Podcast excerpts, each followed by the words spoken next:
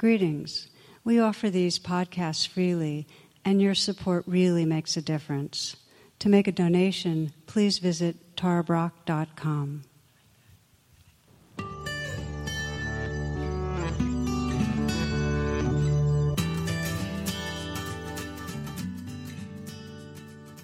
Namaste and welcome.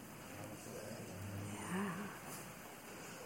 One of the great classical metaphors to guide us in spiritual life is of an ocean and waves, with the understanding that all the thoughts and feelings and behaviors and sensations are waves and patterns of waves that move through us, and that we are the ocean, we include those waves, but we're not defined by them, we're not limited to them. And that if we remember we're the ocean, we're not going to be afraid of the waves. Okay? And if we forget that we're the ocean, we're going to be seasick most every day. And the reason I like that is because, as we know, we forget.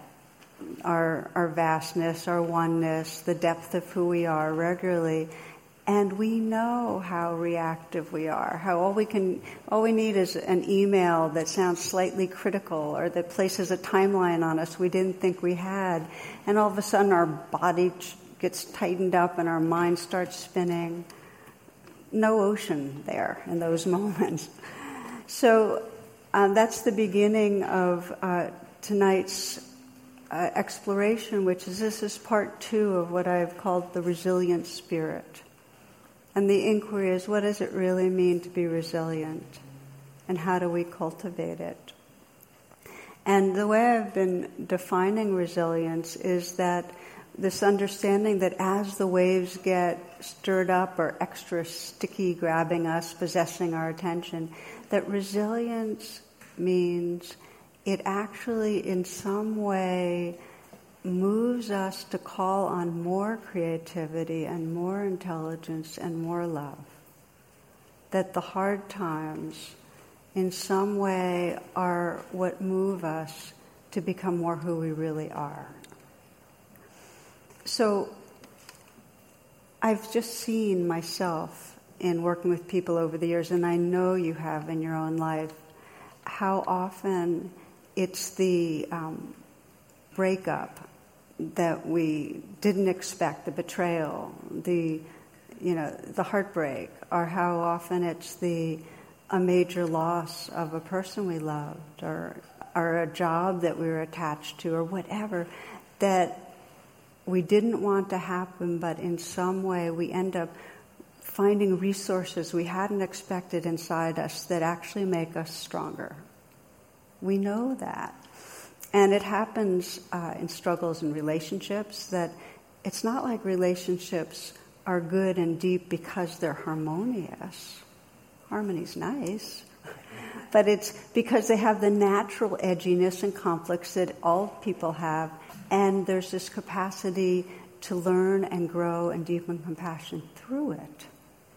And similarly with work challenges, that that it's the the challenges that actually have us draw on a deeper sense of what's possible. Now, one of my favorite illustrations of this, some of you might remember, it's a, it starts off describing an elderly man in New Jersey who wants to plant his annual tomato garden, but he's getting older, the ground is hard, and he just doesn't have the strength and the energy to pull it off. And his only son, Vincent, who used to help him with it, is in jail at the time. So he writes to Vincent and tells him his predicament, and he says, you know, it's given me so much pleasure in the past, and I'm just getting too old for it, and I know if you were here, my troubles would be over. I know you'd be happy to dig the plot for me. So he signs it, Love, Papa. He gets a letter a few days later. It's from his son, and his son says, "Dear Pop, don't dig up the garden. That's where the bodies are buried. Love, Vinny." Okay, so the next morning, four a.m., the F B I just swamps the place, and local police, they arrive, they dig up the entire area, no bodies. They apologize to the old man, and they leave. Soon after, the old man receives a letter from his son. "Dear Pop, go ahead and plant the tomatoes now. That was the best I could do under the circumstances. Love you, Vinny. So I like that, you know, some of you might uh, remember how Einstein put it. He said that you can't solve a problem from the same uh, state of mind that created it. And so it is with developing resilience. It forces us into a larger perspective. I also read that Will Rogers wrote, "If stupidity got us into this, how come it can't get us out?" Which is often the other approach that's taken. So in navigating the stressors, the challenges, uh, we're not just talking, when we talk about resilience, about that elasticity of, okay, we can bounce back quick enough. Okay, it's not just that. Um, it's really it becomes a trait that allows us to evolve through what arises in our life. It's kind of like the coal that's just getting, turning more and more into a diamond. Or another metaphor is how the heartwood of a tree, in order to get strong, needs wind. Okay? So resilience is sourced in a certain kind of trust that we have what it takes to grow and get through. It's that we trust in some way we've got the love inside us and the wisdom to be able to make it through. So that's that's an essential piece of resilience. And then as we get more resilient, that trust deepens, which is really a gift, you know, that that the more we meet difficulty and move through it, the more we trust, oh, it's here, I can do this. It's a strengthening. So we're going to look at the two related pathways of cultivating resilience, because it's a trait you can cultivate. Okay, it's not either have it or you don't. And the two pathways, the first one is, and we're going to go back to the ocean of waves, mindfulness, meaning that when the waves arise, we get more and more skilled at directly being with them, feeling them, opening to them without any judgment or resistance. That's the pathway of mindfulness. And if you open to the waves fully and you're not resisting them, you discover your oceanness. Okay? And then the other pathway that we're going to be exploring is how to actually cultivate qualities of love, compassion, peace that express the ocean, to have us trust the ocean more when the waves arise, so we can embrace them, not resist them. So we'll start by reviewing pathway one, which is how do we really open to waves when they're difficult? And meaning really in the present moment, letting go of the thoughts that we're so stuck in and opening in our body to what's here. It's, it's a vulnerability. A friend sent me this uh, cartoon. It's got a psychiatrist with a snake on the couch, and the, the snake's skin is on the floor. See, just when I finally started to feel comfortable in my own skin, this happens. I'll leave it out for you, just in case you need inspiration and you're feeling overly tender. So this speaks to, in a way, the understanding of mindfulness as the undefended heart, or the present heart, that really allows us to then respond with our full intelligence. We're not defended, we're not resisting. We can really give to the world from a deeper place. I was at a, teaching a workshop uh, last weekend, and one woman described a relationship of thirty years and being betrayed by her partner and the depth of mistrust. This had happened about five years ago. And how she thought that resilience, forget it. She really felt like her her um, destiny was to pull into a cocoon and never trust again. And she got involved with a meditation group that had one of what we call a spiritual friends uh, group, which is um, a lot of the Buddhist communities have them. And the practice there is really to first sit and be mindful, and then share really honestly about what's going on in our lives and how can we bring more compassion and more mindfulness to what's really going on. And she found herself gradually taking what we call the exquisite risk, thank you Mark Nepo, that's his phrase, to be more and more real.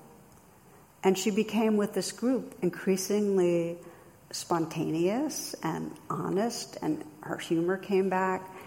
It was, so she found her resilience in a safe space, but it allowed her to trust herself in a way that she actually was available for intimacy in a far more real way than she had been before. She grew through that.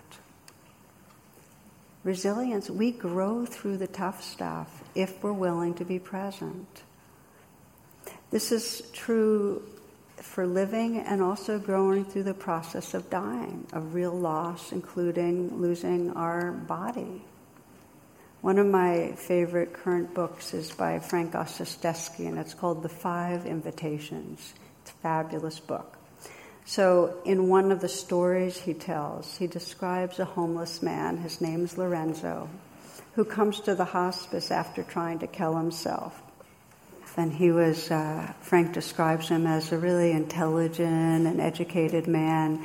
And his life had spiraled down after he had, his marriage of many years broke apart, and he lost his job, and he lost his health insurance when he couldn't work because of cancer. And he was a very independent, self-determined man, and this was the humiliation of finding himself sick and on the streets was too much. He didn't want to live. So Frank did an admissions interview with him while he was still at the psychiatric hospital. And at first he just sat with him really quietly for quite a while, actually. And this surprised Lorenzo. He said, well, you're just sitting quietly with me. Nobody's ever done that. And Frank said, yeah, well, we do that a lot in the Zen, in the Zen hospice. Frank founded the Zen hospice. And then um, he said, um, he basically asked Lorenzo what he wanted. You know, and because he was kind of sensing whether or not it would be a fit to come to the uh, hospice. And without missing a beat, the response was, spaghetti. Spaghetti? Well, we make really good spaghetti at our place. Why don't you come live with us? Okay, Frank. And that was it. That was the whole admissions interview, which I thought was really cool. So they then, Lorenzo was alive for, he lived for maybe three more months, and during those three months, he and Frank developed a really trusting, deep relationship, and Lorenzo took refuge in presence. He named his fears, he felt his fears, they kind of had a space together where they could really be honest about what was going on. Started to change quite a bit. One day, and I'm reading now, shortly before he died, Lorenzo called me into his room and said, I want to thank you. I'm happier now than I've ever been. Bullshit, I replied. Not long ago you told me you didn't want to live if you couldn't walk in the park or write in your journal. What was that about? Oh, that, he answered with a shrug. That was just chasing desire. What do you mean? Those activities aren't important to you anymore? Lorenzo sighed. No, it's not the activities that bring me joy. It's the attention to the activities. Now my pleasure comes from the coolness of the breeze and the softness of the sheets. I smiled. What a remarkable transformation for a man I'd met in a psychiatric unit just a few months earlier.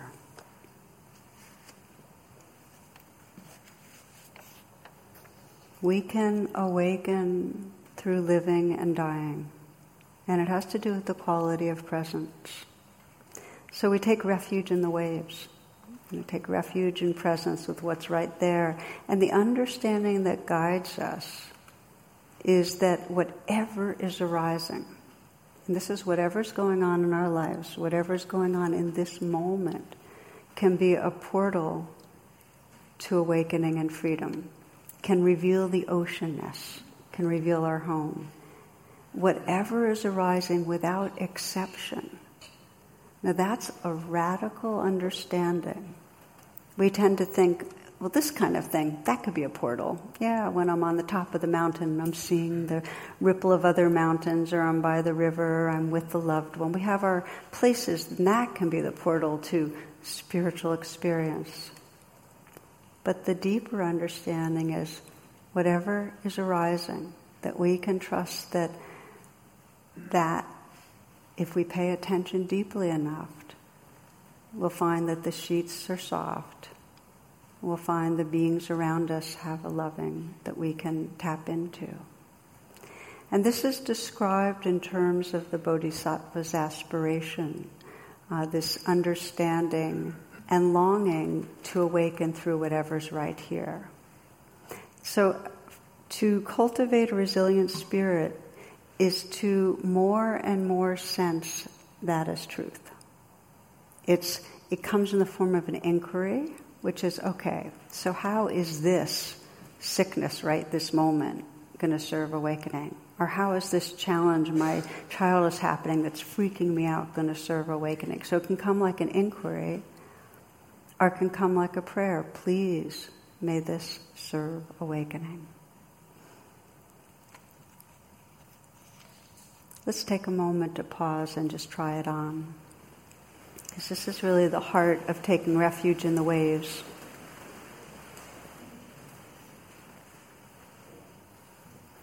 As you close your eyes, just to sense, okay, so the first pathway to cultivating a resilient spirit is this real willingness to be with the waves, to trust that whatever's arising is part of our path. It's not like we're trying to get past it so we can get to the real thing. This is it. Exactly what's here. And sometimes what's here is just this off-balance feeling. We might have a stomach ache or just feel a complaint about how somebody was just treating us, or what might be here might be a diagnosis that's really scary, or something going on for someone we love that's really painful. It's these waves. These waves, if we give them our full attention, that can serve the awakening of compassion. So you might scan your life right now and sense whatever the situations are that are in some way stirring up the challenging waves for you.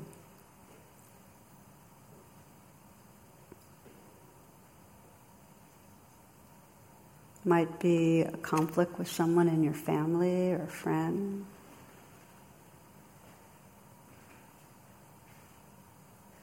Might be an inner conflict, the way you're at war with yourself. Might be a challenge at work, or a challenge with your health, or a deep worry for someone else.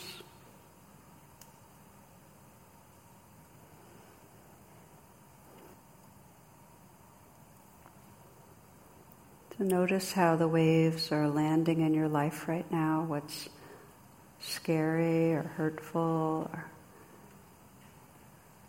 disturbing. And it's natural that you won't like them. But see if you can include them. Sense, okay, so this is the path. This is part of awakening. You might sense, how might this serve? How might this deepen my wisdom, my compassion?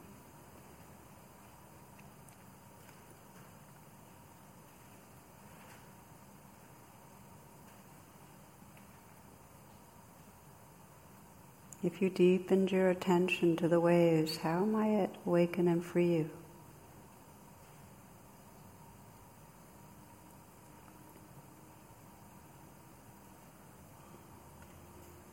It's called the Bodhisattva aspiration because that's the longing, that whatever the this is, may this be part of what frees my heart. May I learn to love more fully. May I discover more capacity to be present with and open to what's going on in my life. More presence with others.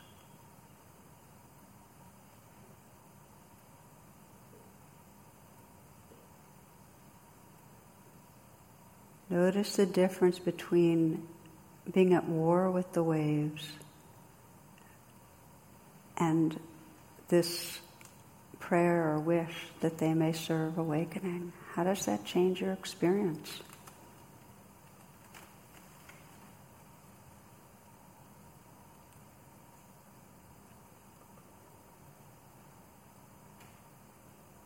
So this first pathway of resilience, taking refuge in the waves, bringing a deep attention to the waves. When you're ready, please open your eyes. The remainder of this class will be exploring the second pathway. And the second pathway is how to intentionally cultivate access to experiences of well-being. So whereas the first pathway is just open to the waves, the second pathway is how do you take experiences that you know are wholesome in your life? When you feel touched by compassion, or when you feel courage, or when you've touched some peace, or when you've opened to loving. How do you build those? Because as we build, it's called resourcing.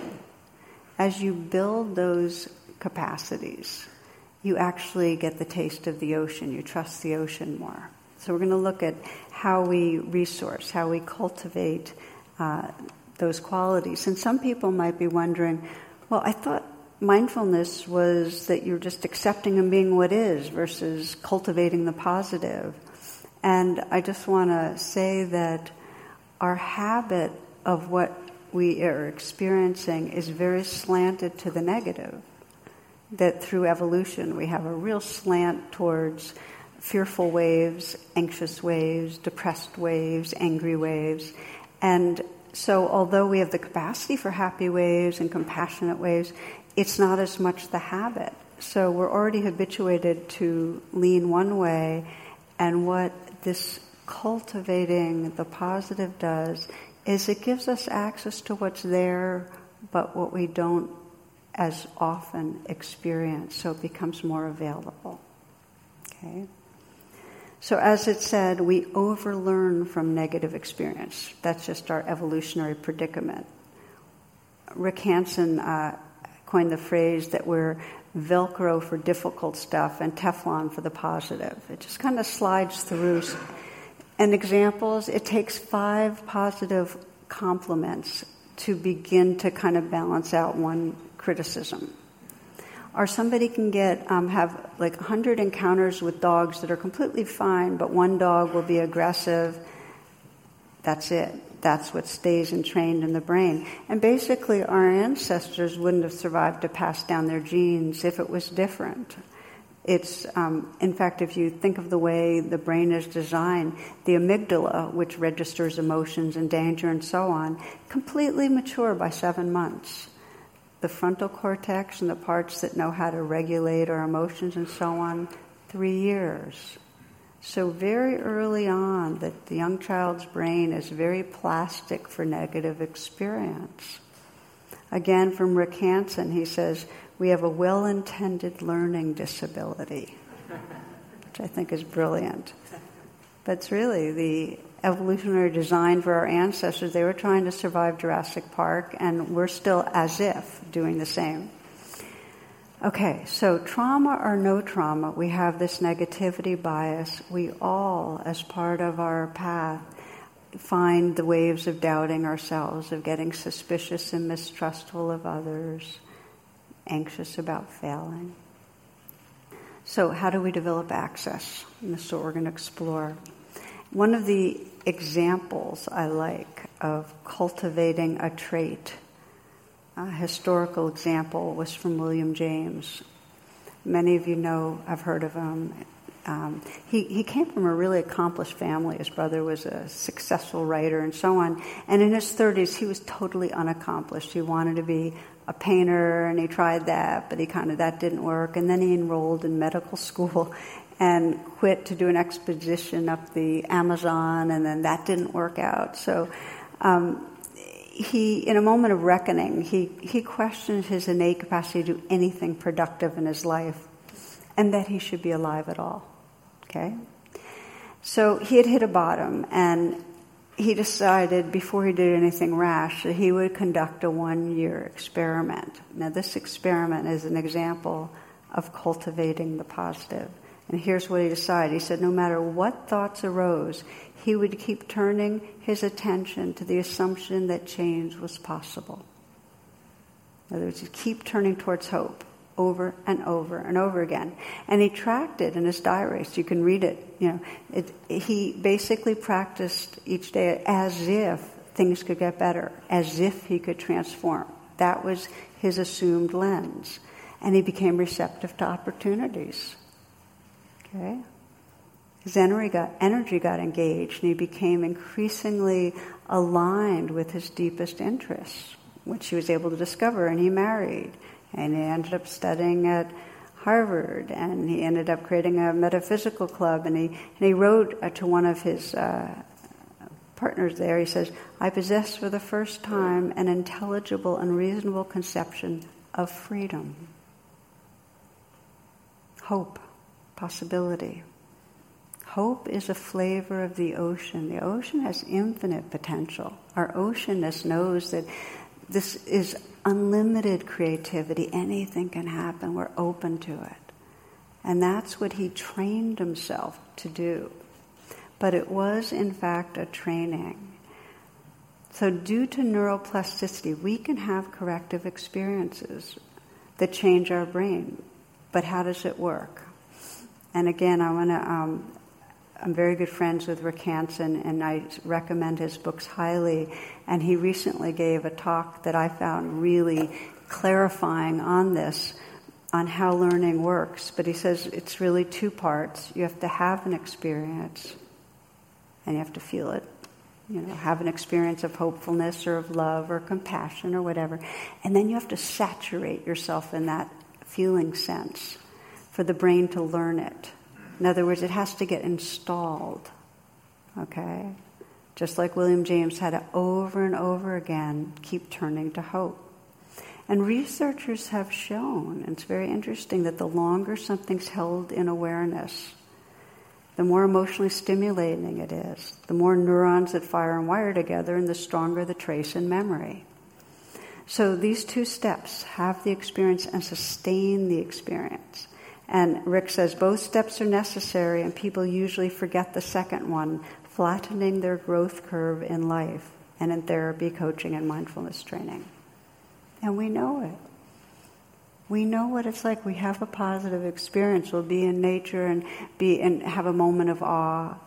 Or we might be with a loved one and feel very touched by something, or, or witness an act of kindness and sense, you know, hope for humanity. Or in some way... But it comes and goes, and we have these flitty minds that just get distracted and go on to the next thing, which is often a worry about what's around the corner. So we don't sustain our attention. The point is for our nervous system to transition from having a state of mind to creating a trait, a habit that's really deep in us of hoping, of loving, of compassion.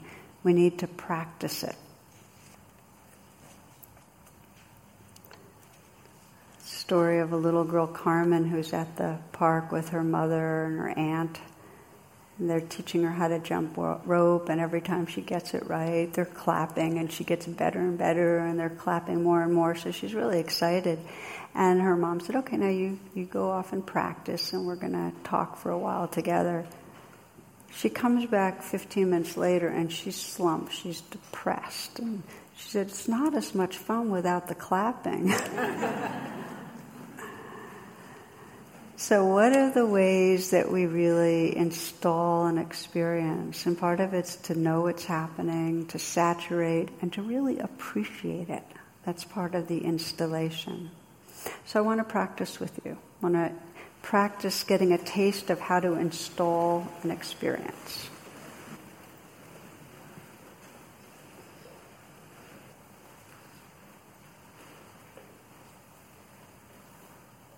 Letting this pause be an invitation to sense what's right here. So just begin with mindfulness, because everything we're talking about requires mindfulness. to install a positive experience requires mindfulness, attention to when we're having a good experience, attention to what it feels like.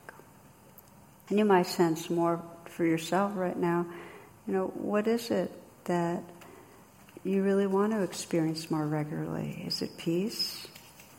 Is it gratitude? Is it love?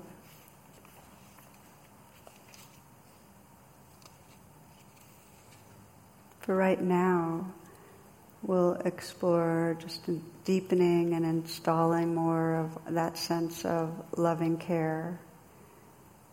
And you might bring to mind an experience with another person, someone that is easy for you to feel love with, to begin with.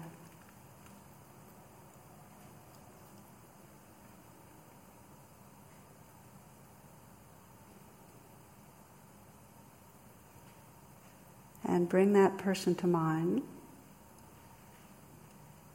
Sense them right here, close in, so you can remind yourself of how come you feel loving with them.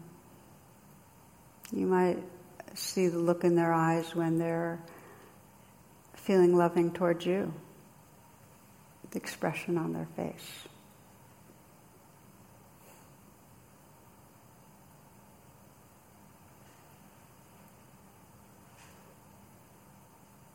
And you might remind yourself of qualities you love about them, how they look when they're happy, when they're amused or entertained.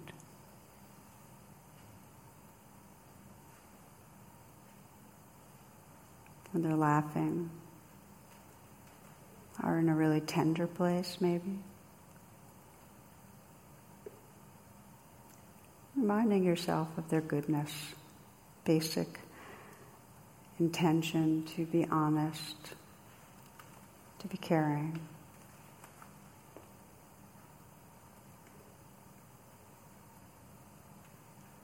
As you begin to sense in your body, what's the felt experience of loving this person? What's it like?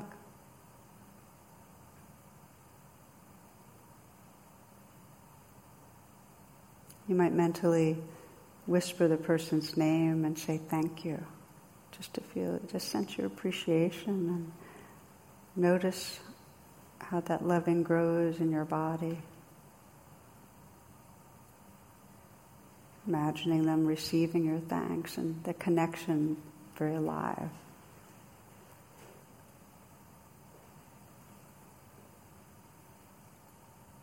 Letting the feelings of love be as full and strong as they might be. For some, it, it's lovely to put your hand on your heart and just feel that you're just inviting the feelings of love to be as much as they are.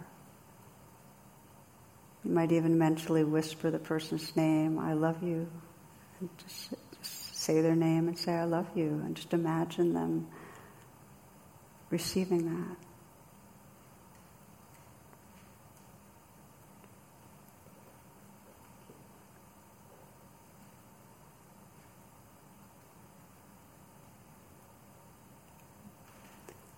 Letting the feelings be as full as they are and sensing what matters about this loving to you, that what makes you value it, how it's relevant to you.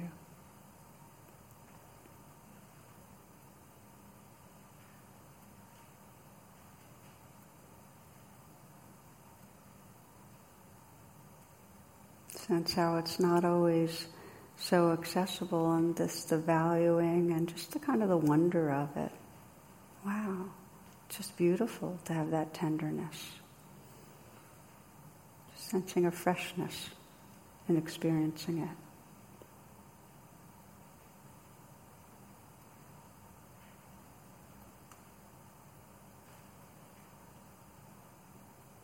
And feeling the loving as if it's possible to let it into your body and your cells even more, as if it could just saturate you. Like you're a sponge just filling up with water, or as if there's a syrup that could just completely fill you, golden syrup just covering and saturating and filling your being. You can bathe in it. Really letting yourself let it in. Ah, this loving, let it fill me. And if it helps, just to mentally whisper the person's name and say, I love you. And just feel it again, just really light and warmth filling you.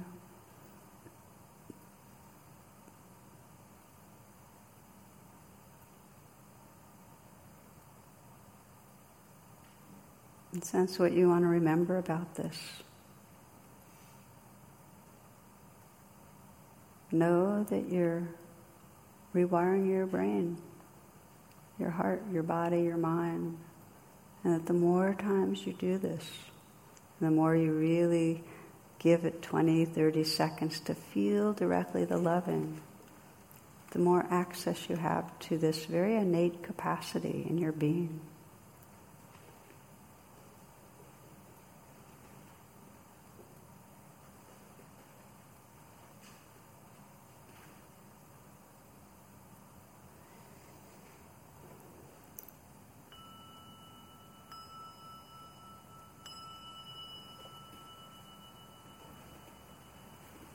So a few comments, um, I'm going to wind up a bit, that this is one of the life practices that um, really transforms our experience, to choose the qualities of heart-mind that you want to develop. Look around for the experiences that touch them off. And then when you have that experience, so you can evoke it just as we just evoked it, let yourself really get saturated with it. Feel it fully in your body, sense what you value about it, just really live inside it. And the more times you do that, the more your brain gets entrained, and it can change your life. And it can be for, for love, it could be for peace, for quietness, touching those moments and really sensing them and savoring them. The poet Yeats writes, we can make our minds so like still water that beings gather about us, that they may see it may be their own images, and so live for a moment with a clearer, perhaps even with a fiercer life because of our quiet. As you cultivate these qualities, you create an ocean other people can swim in. That's the beauty of it. It's the nature of cultivating a resilient spirit that it affects others. Um, Thich Nhat Hanh describes how this happened after the Vietnam War, when people, they were called boat people, would be, you know, risking their lives. They'd go out in these small boats in storms, and they knew their lives were in danger, but if one person on the boat could keep calm and not panic, that made it possible that others could really stay at ease. And people would listen to him or her and keep serene, and there was a chance for the boat to survive the danger. Thich Nhat Hanh writes this, he says, our earth is like a small boat. Compared with the rest of the cosmos, it is a very small boat and it's in danger of sinking. We need such a person to inspire us with calm confidence, to tell us what to do. Who is that person? The sutras tell us that that person is you. You are that person. And only with such a person, kind, calm, lucid, aware, will our situation improve. I wish you good luck. Please be yourself. Be that person. So we cultivate these qualities, and it seems like we're cultivating it so we will in some way be awakening in a personal way, but it absolutely creates that oceanness of peace or love that others benefit from. This brings up the last bit of the inquiries, which is, as a collective, really, as a human collective, what makes us more resilient. And if we look really at the human species through time, what has made us resilient are the very capacities we're talking about cultivating individually. Can we communicate with each other? Can we collaborate? Can we love each other better? And that's what this frontal cortex allows us to do. It allows us to be with each other and have these mirror neurons that care. So we see that picture. There's so many pictures from Texas. We see, I, I just was struck by the one of with an assisted living home with an elderly woman up to like five, all this water around her, one woman who was rescued. We see that, and it's just our nature to care. So it's a horror what's going on in Texas. It really is. It's a horror what's going on in Bangladesh, Nepal, and India, where forty million some people's lives are being affected by monsoons. When we actually pay attention, it's our nature to care and to reach out. This is what makes us collectively have a resilient spirit. And I think for many people there's been a sense of hopelessness or despair because we've been watching uh, really the more primitive energies of not caring, of considering others as other, of not really trying to take care of each other. We've been seeing how much they, how visible they are. And as we really pay attention to our hearts and pay attention to where the kindnesses are, we can see that we are evolving and it is something we can do on purpose. There's a story that I love that took place at San Quentin prison that really described this innate capacity of the human spirit. And um, Some years ago, a woman uh, arranged for the Gyoto Tantra Choir. These are Tibetan monks that do this multi-vocal sounding, chanting, to perform at San Quentin. And then the San Quentin choir, the gospel choir, is going to respond, sing in response. But then there was some worry that there would be some conflict or culture gap to overcome between the groups. The San Quentin Gospel Choir were African Americans who were large, worked out from, with weights, and really had been born again, really touched by the Spirit of Jesus, the heart of Jesus. And their songs were testimonials to the depths of their suffering and to the light of gospel that had been awakened in them. And then you have the Tibetan monks who were, um, the fear was they'd appear as foreigners, as kind of heathens. And not only that, the contrast was, here they were, these small Asian men wearing these kind of maroon skirts. So there's a wonder about how are they going to bridge the gap. So I want to read to you how the sponsor set a context that speaks to the resilience of spirit and what brings us together. First, she said, almost all of these Tibetan men who joined us today had spent years in harsh prisons. The Communist Chinese Army not only imprisoned them for expressing their beliefs, but tortured them as well. Somehow they were released or able to escape from prison. Then to find freedom, they walked across the Himalayas, the highest mountains on earth. Some tied rags on their feet because they had no good shoes. But even now they are in exile. They are forced to live far from their home, apart from their families and community. They do not know if they are ever be able to return. What's kept them going through all their struggles have been their songs and prayers. This is what they will sing to you today. And of course, for the gospel choir, the same thing. Marginalized, isolated from their communities, um, being really those that are oppressed, not given justice in a in a way that we know deserved. And in an instant, the gospel choir and the Tibetan monks looked at one another with eyes that shared the vulnerable depths of human sorrow, and they found understanding. Each group sang to the other from the heart, and when their music was finished, they came together to hug and embrace like long-lost brothers.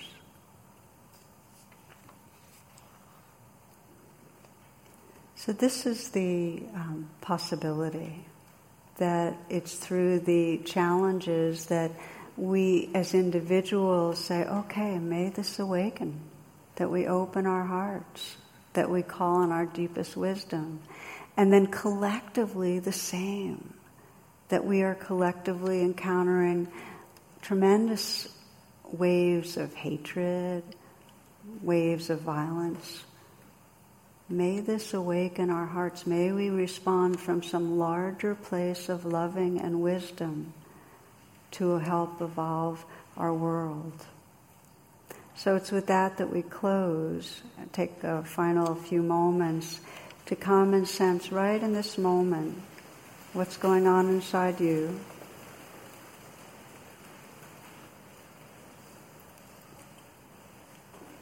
It starts right in this body and heart and mind, this capacity for resilience, for awakening. So start fresh this moment. Whatever is moving through you right now, tiredness, excitement, sorrow, fear, inspiration, ache, flow, these are the waves of the moment. How might they awaken?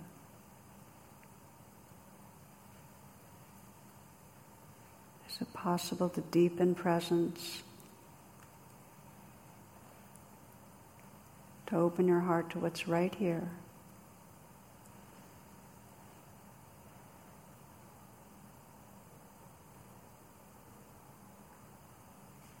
To open and open, and in that opening, discover the openness and tenderness of the ocean that can include all the waves. The poet Dana Fould says, "Trust the energy that courses through you. Trust, then take surrender even deeper. Be the energy. Don't push anything away. Follow each sensation back to its source in vastness and pure presence. Emerge so new, so fresh that you don't know who you are.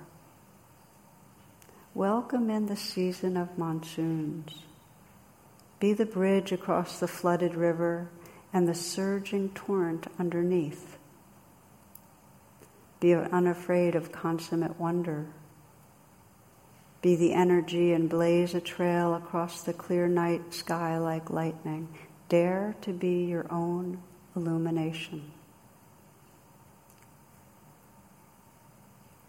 Dare to be your own illumination."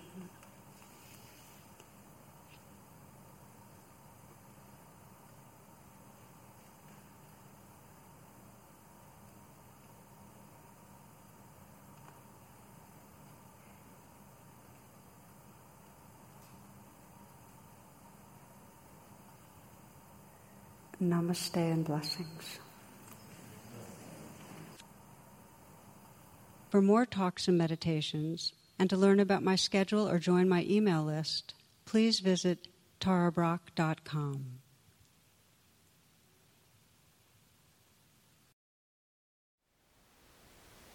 Thank you for listening. To learn how you can support the teachers and Dharma Seed, please visit dharmaseed dot org slash donate.